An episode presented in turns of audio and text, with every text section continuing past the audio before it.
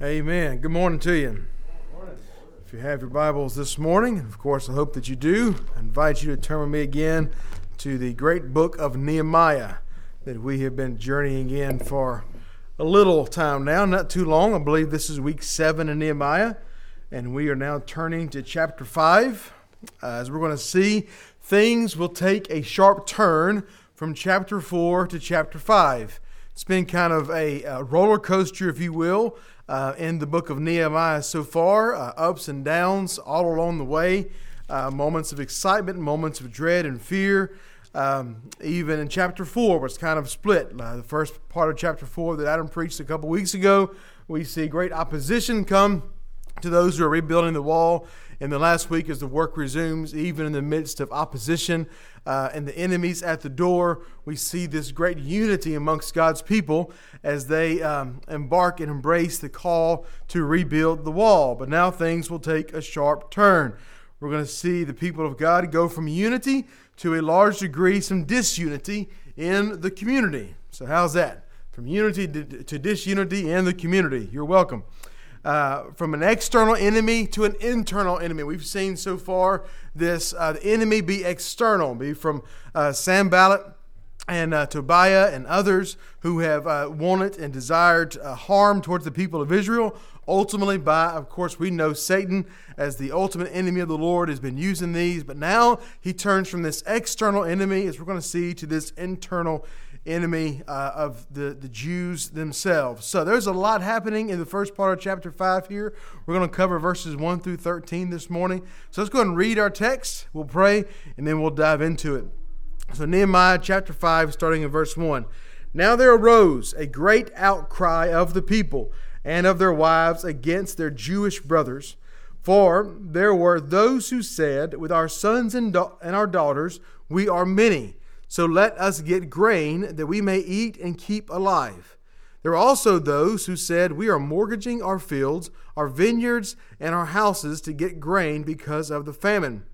And there were those who said, We have borrowed money for the king's tax on our fields and our vineyards. Now our flesh is as the flesh of our brothers, our children are as their children, yet we are forcing our sons and our daughters to be slaves, and some of our daughters have already been enslaved but it is not in our power to help it, for other men have our fields and our vineyards. In verse 6, I was very angry when I heard their outcry and these words. I took counsel with myself, and I brought charges against the nobles and the officials. I said to them, You are exacting interest each from his brother. And I held a great assembly against them and said to them, We, as far as we are able, have bought back our Jewish brothers who have been sold to the nations, but you even sell your brothers that they may be sold to us. They were silent and could not find a word to say. So I said, The thing that you are doing is not good. Ought you not to walk in the fear of our God to prevent the taunts of the nations, our enemies? Moreover, I and my brothers and my servants are lending them money and grain. Let us abandon this exacting of interest. Return to them this very day their fields, their vineyards, their olive orchards, and their houses, and the percentage of money, grain, wine, and oil that you have been exacting from them. Then they said, We will restore these and require nothing from them. We will do as you say. And I called the priests and made them swear to do as they had promised. I also shook out the fold of my garment and said, So May God shake out every man from his house and from his labor who does not keep his promise, so he may be shaken out and emptied. And all the assembly said, Amen, and praised the Lord. And the people did as they had promised. Let's pray. Lord, we do again, we come to you as we do so often in our services. Lord, we need you. We thank you for this text that you bring us to this morning. And uh, we pray, Lord, that we do not approach it by our wisdom and our understanding, Lord, but that you would uh, lead us through this text, and by your Spirit, Lord, would you give us ears to hear and eyes to see. Would you keep me from error this morning, and may we exalt Christ in his great name. We do pray. Amen. Well, this morning, as we come to this text, there is a lot happening. We need to have some understanding. We need to understand what's going on. We need to understand where Nehemiah's at. We need to understand the response. And so I've kind of got this in three different parts, if you will. So I help you just uh, as kind of an outline. We're going to see the rampant sin in the community. We're going to see the rampant sin in the community. We're going to see the righteous anger towards that sin. And then lastly, we're going to look at the restoration of that unity that had been broken. So, first, to look at this rampant sin in the community. You see there in verse 1, it just starts out right there in the beginning. Now there arose a great outcry of the people. Now, as we end chapter 4, everyone's linked arm in arm. They're, they're working together, they're defending each other, they're, they're following Nehemiah. He's setting the charge, and everything is great. But now there's this outcry, not just an outcry, a great outcry. And even so much where, where it often doesn't always include their wives, it says the people and of their wives. So this really this picture of the whole of the community is outcrying against their Jewish brothers. Now, we're going to come back to brothers in just a moment, but this is, we're going to see there is rampant sin, this great outcry of all the people that has arisen up to the ears of Nehemiah, this leader of their community. And so, and it seems like, it would seem that Nehemiah was not aware of what he is about to hear. And so they bring this great outcry to Nehemiah about what's going on in the community. Now, let's kind of, we need a little help understanding what's happening. We can kind of read that and get a good gist of it, but it's even deeper than what you could possibly think. It is, they are committing grievous sins against one another. Now, as we look at this sin of the community, I want to just kind of help you this morning with a little three, two, one. There are three groups of families, two laws being broken and neglected, and one core issue. So, three families, two laws, and one issue. Let's look at these three groups of families first. And it, it, it helps us. It clearly uh, delineates these three families. The first one in verse 2, it says, For there arose those who said. And so each of these groups starts with those who said, or those who outcried. For there were those who said, With our sons and daughters we are many, so let us get grain that we may eat and keep alive. So this first group, they're a group that had significant families. It said, We, we are many. And that is not, um, as we know, the people of Israel in the Old Testament, it is a good thing to have many people. The problem was, the problem was not that they had too many people in their family. The problem was that the Lord had blessed them with, with these great families, with these significant families, and they did not have enough to eat. And so, so we have these great families. Let us get grain that we may eat, in the last part there, and keep alive. These large families, not enough to eat, and we get this picture of starvation. We get this picture of scarcity, and we know there's a famine going on, as we see in verse 3.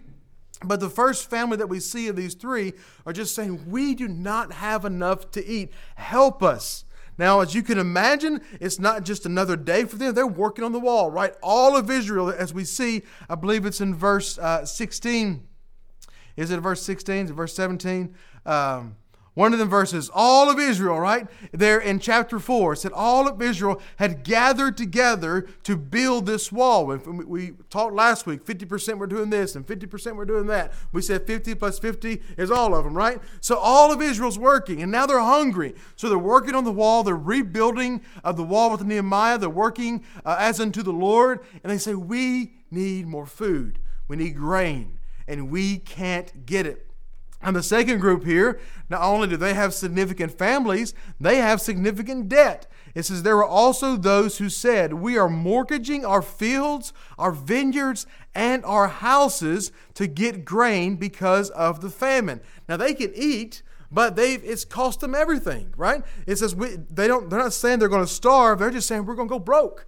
Uh, we have no money left. We have mortgaged everything we have. And it mentioned those three things fields, vineyards, and houses, which represent their land, their work, and their homes. Another way of looking at that, they're all of their life, right? So, where they live, the, the property that they own, and the means by which they provide for their family in these vineyards. Every, they had mortgaged everything for grain to eat. And now they said, we can't do any more, Nehemiah. And we too are about to be amongst those who are going to starve. Help us. We have nothing left to mortgage. Then we see this third group. So the first group, they have significant families. The second group, they have significant debt. And now this third group, they are paying some significant taxes. We don't see the issue is their uh, we don't see the issue is grain for them and food, but it says uh, the fourth group there, and we and there were those who said, "We have borrowed money for the king's tax." Now you can go back to Nehemiah. I mean, go back to Ezra, and we see this king's tax several times. Um, there's there's taxes on all these things, but we have borrowed money for the king's tax on our fields and our vineyards. And now our flesh is as the flesh of our brothers, and our children are as their children. Yet we are forcing our sons and our daughters to be slaves, and some of our daughters have already been enslaved. But it is not in our power to help it, for other men have our fields and our vineyards. And so they have to pay this tax bill, and they have done everything they can do. They've mortgaged their stuff, they've borrowed money, and they have even enslaved their children in order to overcome this debt. And they said, We can't handle this anymore, Nehemiah. So you see the outcry from the people to Nehemiah. They're bringing this before their, their newish leader to say, look at what's going on. Look at the problem that we find ourselves in. And this is not a problem from outside, it is a problem from inside. The helpless and hopeless state of the poor class of Israel finds themselves um, uh, not imposed by their enemies, but imposed by their fellow Israelites, their brothers now there is this there's this recurring theme, this repetition through these first 13 verses. I actually missed circling one as I was working through this. One, two, three, four, five. There's six times that we see the word brother, and even more times that we see kind of a, uh, a, a, hint of brother. But the actual word brother or brother shows up six times in these 13 verses. In verse 1, where it says that um, the great outcry of the people and of their wives against their Jewish brothers. Now they could have said all kind of things, right? They could have said against the Jewish nobles and the Jewish leaders, uh, as we see in, in chapter four. They could have identified that differently, but their outcry is against their brothers. We see this picture. There should be unity, right? You should have unity amongst brothers, but there is disunity here. You should have love to, and with brothers, but we see, honestly, we see some hatred towards these brothers. And so the outcry was against the Jewish brothers. We see there in verse 5. Now, our flesh is as the flesh of our brothers. I mean, we're the same people. Our children are the same. We are the same community. We are the same blood. And then we'll see later on as we get into verse uh, 6, 7, and 8 uh, and 9. Again, this idea of brothers. And so it is this, it is the, the picture is clear. The issue is not from outside, it is inside. And it is the tragedy of chapter 5 that the sins committed against Israel are at the hands of Israel. Most times we see Israel being attacked and Israel um, having the problems they have. It is from the outside. But this time it is themselves. The sins committed against Israel are from the hands of Israel. The unity that we saw while they were building the wall is not present here. When you see in verse 16 of chapter 4, from that day on, half of my servants worked on construction, and half held the spears, shields, bows, and the coats of mail, and the leaders stood behind the whole house of Judah. So you see not just this picture of all of them working together, but even the leadership are, are behind them, are supporting them. But this is not what we see in chapter 5. We see this disunity in chapter 5 where we saw unity in chapter 4. There should be no group in all of the world that is more united than God's people. Let me say that again. There should be no group in all of the world more united than God's people. We say, Well, I got a close family. Or I say, I've got a, I've been in my work for 35 years and we're the closest group that you can imagine. Or you can say my, my sorority, my fraternity, fill in the blank, whatever, whatever close group that you may have. There should be no closer group in all of the kingdom and all of humanity than the people of God. This was the strength of Israel in the Old Testament, and it is the strength of the church today. Yes, we know Christ is our true strength, but He has chosen to bring us together. And last week we spent a good bit of time with the one another's of Scripture. And if you remember, there are 59 one another's in the New Testament of how the church and what the church should do one to another. I want to take you to three passages. I don't think we went to these last week. If we did, you need to repeat. Uh, John chapter 13. John 13, verse 34 and 35. This new commandment that Jesus gives. In verse 34, a new commandment I give to you, that you love one another just as I have loved you. You also are to love one another. By this, all people will know that you are my disciples if you have love one for another. And as we read Nehemiah 5, does it seem like the people of God are demonstrating love one to another? No, they are not. And we'll dig into that more in just a moment. But we would have love one for another. Galatians 6 2, you don't have to turn there. Just says, carry each other's burdens, and in this way you will fulfill the law of Christ. We should love one another and carry one another's burdens. Are they carrying one another's burdens in the Old Testament? In Nehemiah chapter 5, no, they're actually imposing more burdens on their brothers and sisters. So they're not loving one another, they're not carrying one another's burdens. Our love for one another is an outworking of our love for Christ. Go with me to 1 John we were talking in our youth uh, Sunday morning Bible study this morning. We were recapping the end of the New Testament, and we said that the theme of 1st, 2nd, and 3rd John, John is love and how we love one another. So 1 John 4, I'm going to read a lengthy passage here, 7 through 21. I want to read it kind of fast, but I want us to get this big picture. Beloved, let us love one another, for, lo- for love is from God, and whoever loves has been born of God and knows God. Anyone who does not love God does not know God, because God is love. In this, the love of God was made manifest among us, that God sent his only Son into the world so that we might live through him. In this is love, not that we have loved God, but that he loved us and sent his Son to be the propitiation for our sins. Beloved, if God so loved us, we also ought to love one another. No one has ever seen God. If we love one another, God abides in us, and his love is perfected in us. By this we know that we abide in him and he in us because he has given us his spirit. And if we have seen and testify that the Father has sent his Son to be the Savior of the world, whoever confesses that Jesus is the Son of God, God abides in him and he in God. So we have come to know and to believe the love that God has for us. God is love, and whoever abides in love abides in God, and God abides in him.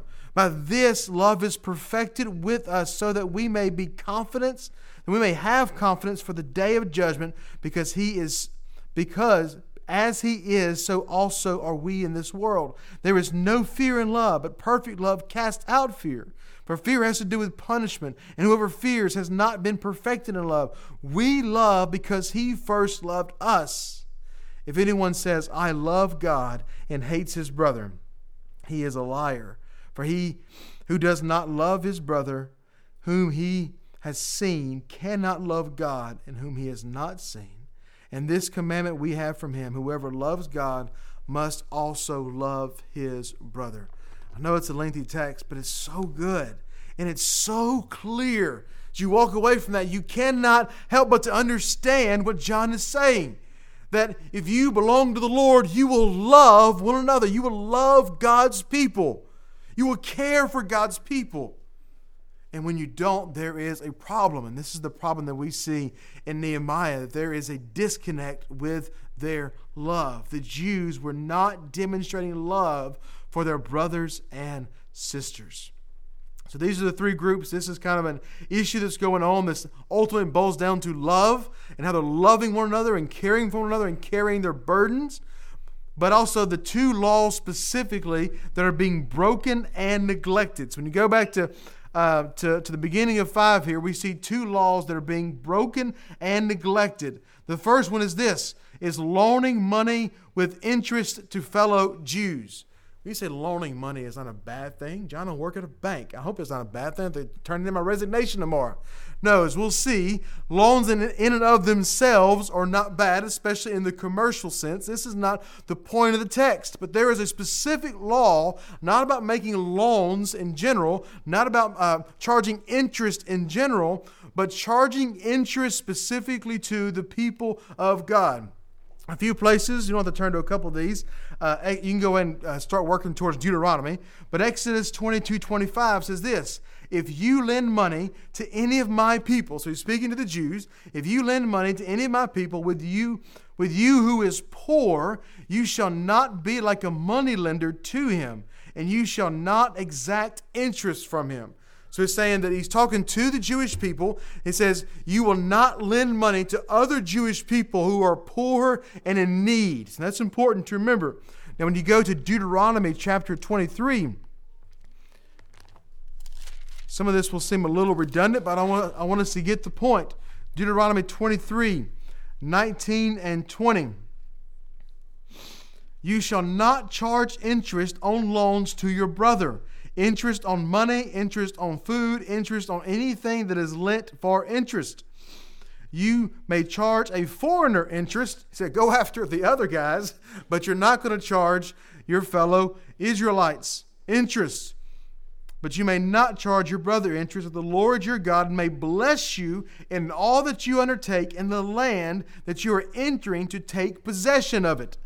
And so the issue here is not this general principle of loans and interest, it is taking advantage of people in need and making a profit doing so, most specifically amongst God's people. So you cannot, this is sin for a, a, a, Jew in the Old Testament to charge another Jew interest. We see in one case specifically those who are poor and in need, in another case for anything. So you are not to be making money on your fellow brothers and sisters in the Lord. This was the idea of unity that they were to have. That if they had a burden, they were to help with that burden and not add to that burden. This concept that we're speaking of is the concept of usury. Usury, just to give you a definition from another author, says this Usury isn't charging interest on a loan to offset the risk of the loan and the cost of foregoing other uses for the money. Usury is unjustly charging someone for a loan by exploiting them when they are in dire straits. And so, what we see clearly in Nehemiah 5, the people of God are in dire straits. They're in dire straits. They are some about to starve, about to go broke, have put their children in slavery, and the other Jewish people are not helping them. They're just charging interest and racking the bill up. So, this concept of usury is, is exploiting the people of God. So, many of these Jews, they were absolutely in dire straits, at the risk of starving. The upper class took advantage of this and loaned them money so that they could eat and, ex- and exact a high interest.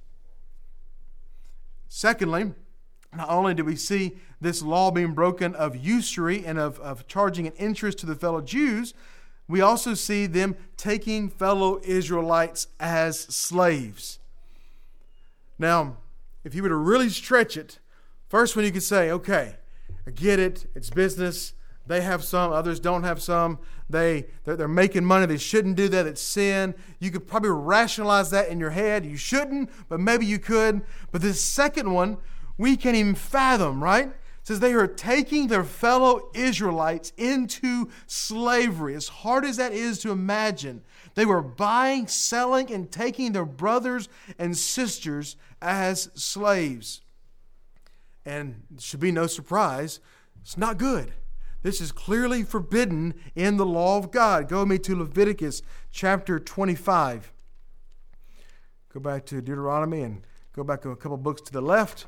Deuteronomy chapter 25, I believe starting in verse 35. We're going to see a little bit of repeat of what we just read with a little bit of more emphasis. Leviticus 25, starting in verse 35. It says, If your brother becomes poor and cannot maintain himself with you, you shall support him as though he were a stranger and a sojourner, and he shall live with you. So this is a whole different concept than we see in Nehemiah 5, right? Someone needs help, you help them out immensely. Take no interest from him or profit, but fear your God, that your brother may live beside you. You should not lend him your money at interest, not give him your food for profit, nor give him your food for profit. I am the Lord your God who brought you out of the land of Egypt to give you the land of Canaan and to be your God. So he reminds them what he has done for them. You should not do this because look at what I did for you. I took you as a people out of Egypt. If your brother becomes poor beside you, and sells himself to you, you shall not make him serve you as a slave. He shall be with you as a hired worker and as a sojourner. He shall serve with you until the year of Jubilee.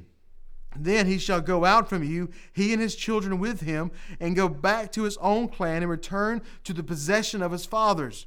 For they are my servants, for whom I brought out of the land of Egypt, and shall not be sold as slaves. You shall not rule over them ruthlessly, but you shall fear your God.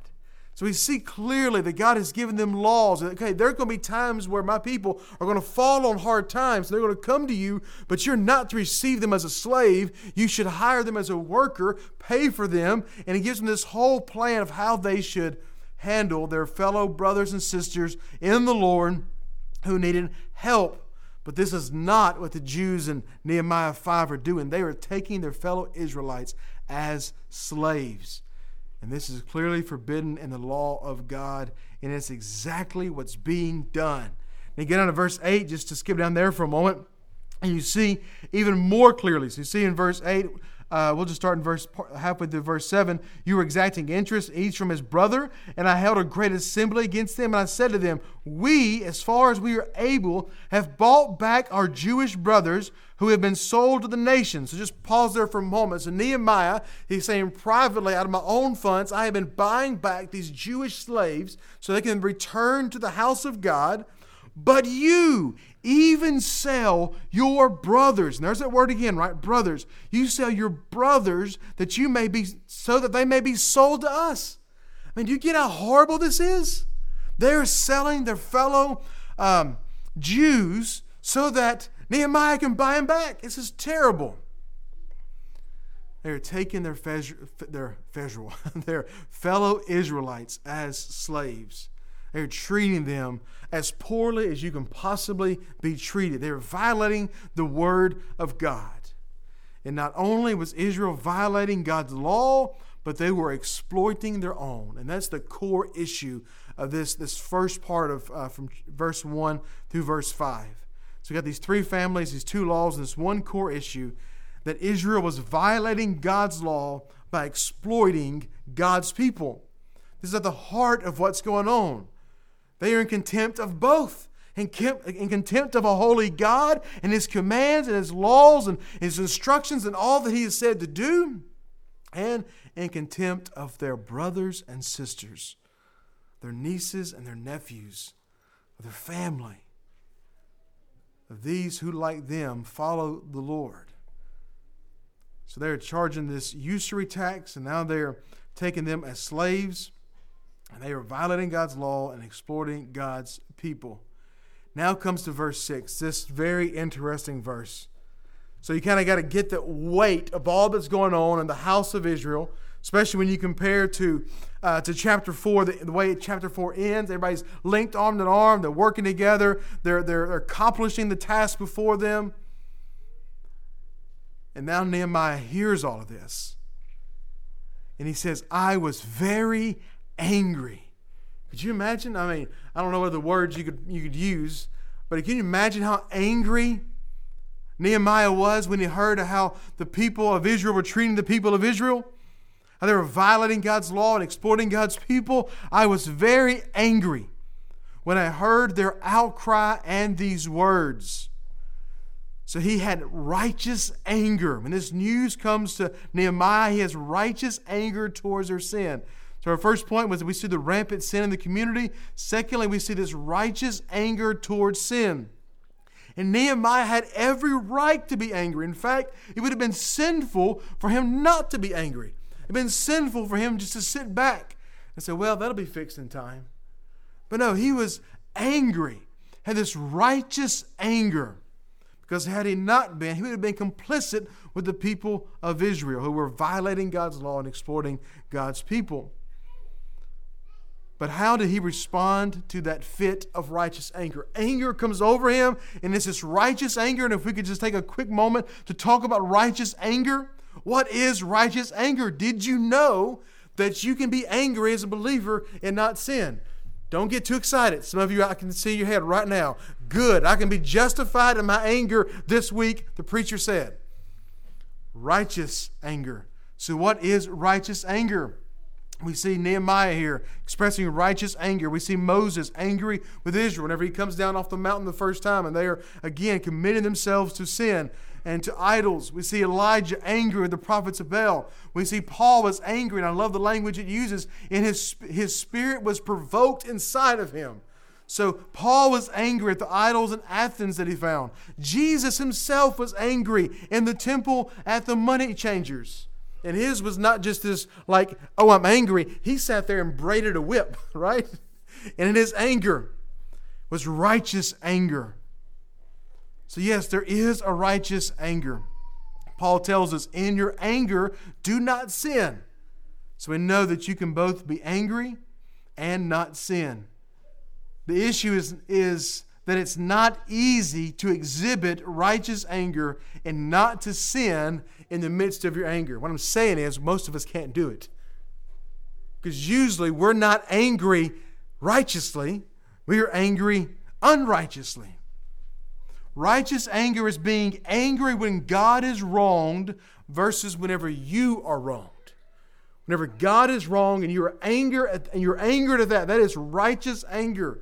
But whenever you're wronged, and you're you have been oppressed or you have been felt done wronged, that is unrighteous anger.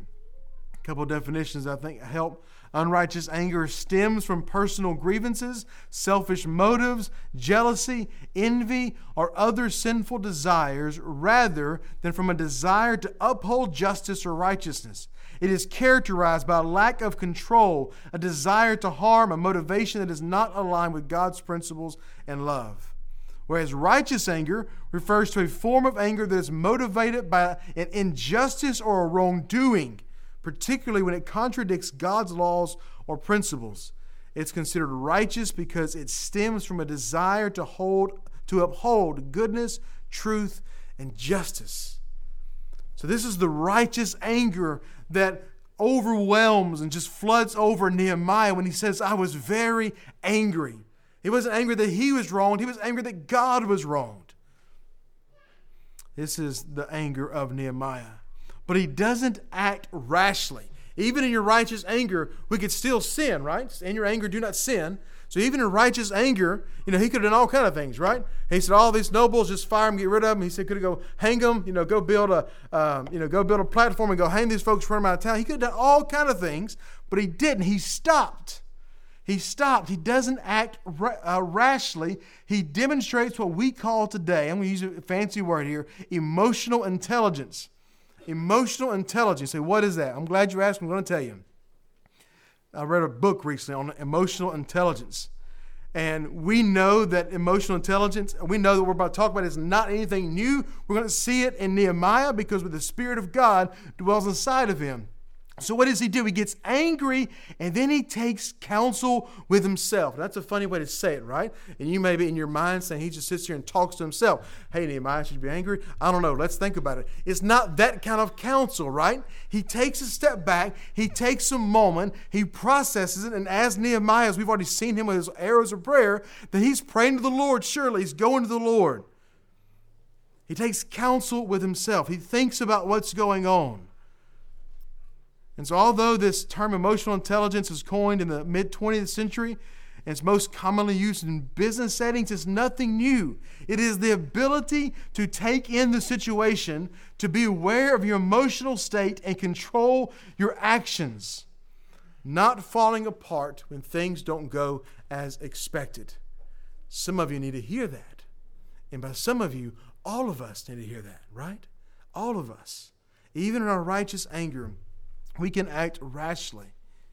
As believers, we know that this work is not done by our ability. It's not done by reading business books. It's not done by meditation.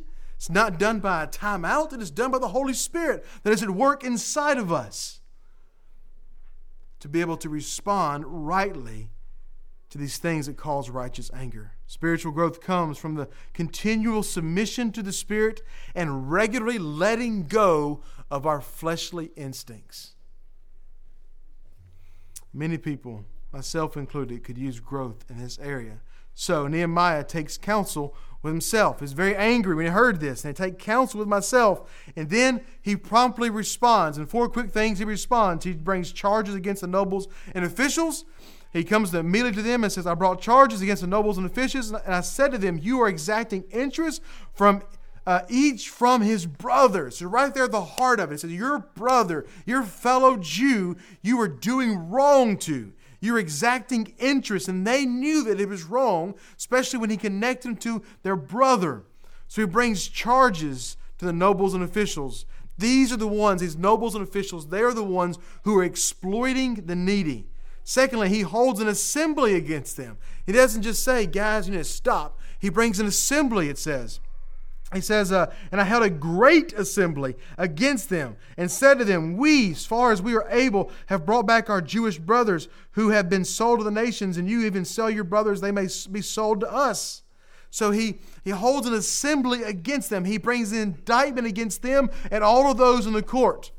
And their response was that crickets. You could hear a pin drop in that great assembly. It says, No one could say a word, not a single word. And their silence verifies their guilt. And thirdly, he calls them to repentance. He calls them to repentance. So I said, The thing you're doing is not good. Ought you not to walk in the fear of our God to prevent the taunts of the nations, our enemies? Moreover, I, my brothers, and my servants are lending the money and grain. Let us abandon these this exacting of interest. And so he calls them to repentance, to walk with the Lord, to be set apart from the other nations. And then he even admits his own guilt. We see that he has some part of this as well. When he says, Moreover, I and my brothers and my servants are lending them money and grain. And he says, Let us abandon this exacting of interest. So, as this leader of Israel, he's even open and honest enough to say that he has a part in this too, and that let us, let us as a community repent. So, he calls them to repentance. And then, fourth, fourthly, he demands an immediate restoration to be made. He says, Return to them this very day. He didn't say, Let's circle back. He didn't say, Let's make a plan. He didn't say, let's institute some law. He says, today, return to them this very day their fields, their vineyards, their olive orchards, and their houses, and the percentage of money, grain, wine, and oil that you have been exacting them. He says, return everything today. Make restoration. So he charges them and brings them, uh, them against an assembly. He calls them to repentance and he calls for restoration. Are God's people still at risk today of being exploited? Unfortunately, yes. We still see the exploit- exploitation of God's people by, I'm going to put in quotes, God's people. We still see this in the church today. Just a few examples of things that I've witnessed over the years in churches, both far and near. We see financial exploitation. We see leaders and churches often wrongly emphasize money and pressure their people to give in the promise of God's divine favor. And they do so for their own gain at the expense of the people. And that is sinful, and that should be repented of and stopped. We see spiritual abuse. We see leaders who exploit their people by abuse of their authority in the church. People are coerced into behavior and actions under the guise of obedience to God. That if you will follow me and do me, which is sinful, um, leading them down a sinful path, you are actually obeying God. And so they abuse them and exploit them through this means. Elitism. Leaders in churches that exclude certain groups based on their socioeconomic status and other reasons. They show favor to those that have a preference for. So we see the exploitation of God's people even today. And these things ought not to be, but yet they are. Men and women have experienced pain and suffering from the church. And if this is you, know this it is not Christ who has wronged you, but people. And I hope not even God's people. I hope wolves who are in sheep's clothing. I pray that these people, these church leaders, these churches, I pray they're called out for their exploitation of God's people, that they repent and they turn to the Lord as the people as the, the Israel does in Nehemiah 5. And so lastly, we don't just see the rampant sin in the community, don't just see the righteous anger towards his sin, but lastly, we see the restoration of unity. So when he calls them to repent, he calls them to restore uh, these on this very day. And they say in verse 12, and they said, We will restore these and require nothing from them. We will do as you say. So their response was affirmative. Their response was looking to the Lord ultimately and trusting Him. They were responding in faith. They were responding, and it says there, as we see at the end, the people did as they had promised. It wasn't just an empty promise. Okay, let's just say this and get Nehemiah out of here and get back to our usury and slavery. And it's not what happens. And so it seems in chapter 5. But there is a restoration of unity. There is a restoration of the brotherhood where they agree to stop, to cease, and to restore. And so they restore what they have taken from the people of Israel.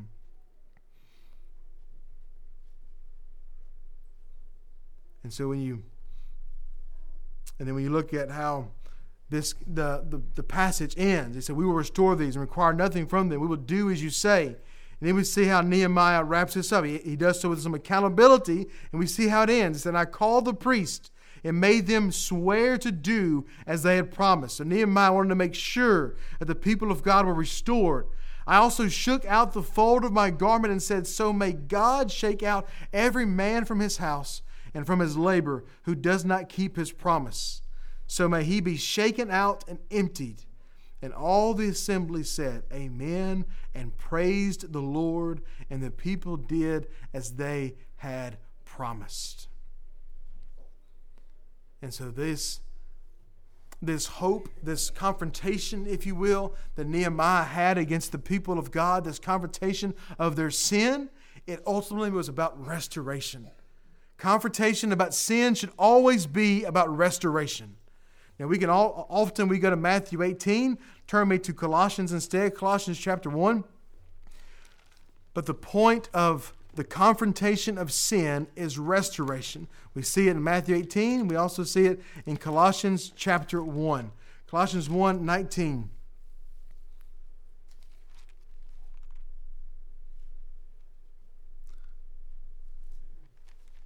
Should hate when you write down the wrong passage. It's been a few months since I've done this.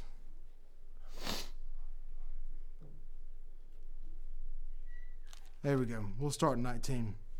For in him all the fullness of God was pleased to dwell, and through him to reconcile to himself all things, whether on earth or in heaven, making peace by the blood of his cross. And in verse 21, and you who once were alienated and hostile in mind, doing evil deeds, he is now reconciled in his body of his flesh by his death in order to present you holy and blameless and above reproach before him.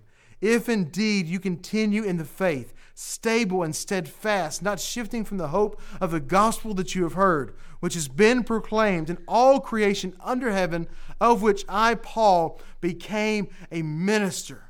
So we see this is what Christ is going to do for those who are in Him, for those that He has died for, and that He has reconciled in His flesh, and that He has made blameless and above reproach. We don't do those things on our own. He does those for us in His body and blood. And if indeed you continue in the faith, meaning if you continue to demonstrate that you are His, because if you are His, you will always be His, then you'll be found stable and steadfast and not shifting and there will be this restoration. And so there we see this picture that if you are God's and you are confronted with sin, what you will always go towards is restoration. And we see in Nehemiah 5, this group, this is exactly what they go towards is restoration. towards repentance, towards the Lord, towards praising the Lord. They did not reject Nehemiah, they did not condemn Nehemiah. They listened to, to Nehemiah and ultimately listened to the Lord. The reason that we can be restored to unity, even in the midst of sin, is because of Christ. Only He makes us holy, righteous, and blameless. Without Christ, we remain guilty. But let us look to Him who is able to forgive us, save us, and hold us firm. As we close today, let us carry with us this weighty lesson of Nehemiah chapter 5. In the face of internal conflict and exploitation, Nehemiah's righteous anger and wise leadership remind us of the transformative power of God's justice and His mercy. Like Nehemiah, we are called not just to confront sin, but to pursue restoration with a spirit of humility and compassion. Let us be vigilant against the modern day injustices that threaten our fellowship with us and the Lord, always striving to embody the love, justice, and mercy that Jesus demonstrates. As we leave today and start towards this new week, I pray that we could be ambassadors of reconciliation, bearing the message of Christ's love and the hope of his restoration. May we reflect his light in everything we do, in everything we say, every thought that we have, constantly and continually drawing closer to the unity and the peace in the church and in Christ. Let's pray. Lord, I thank you for this morning. I thank you for this text. I thank you for an opportunity to, to look at unity and peace and restoration. Lord, I don't know how you can use this in all of our hearts and lives, but you do. And I just pray by your Spirit that we would have heard this and that we'll respond to it in faith. And may we as a church desire to love one another, carry one another's burdens, be there for one another, and be at peace with one another.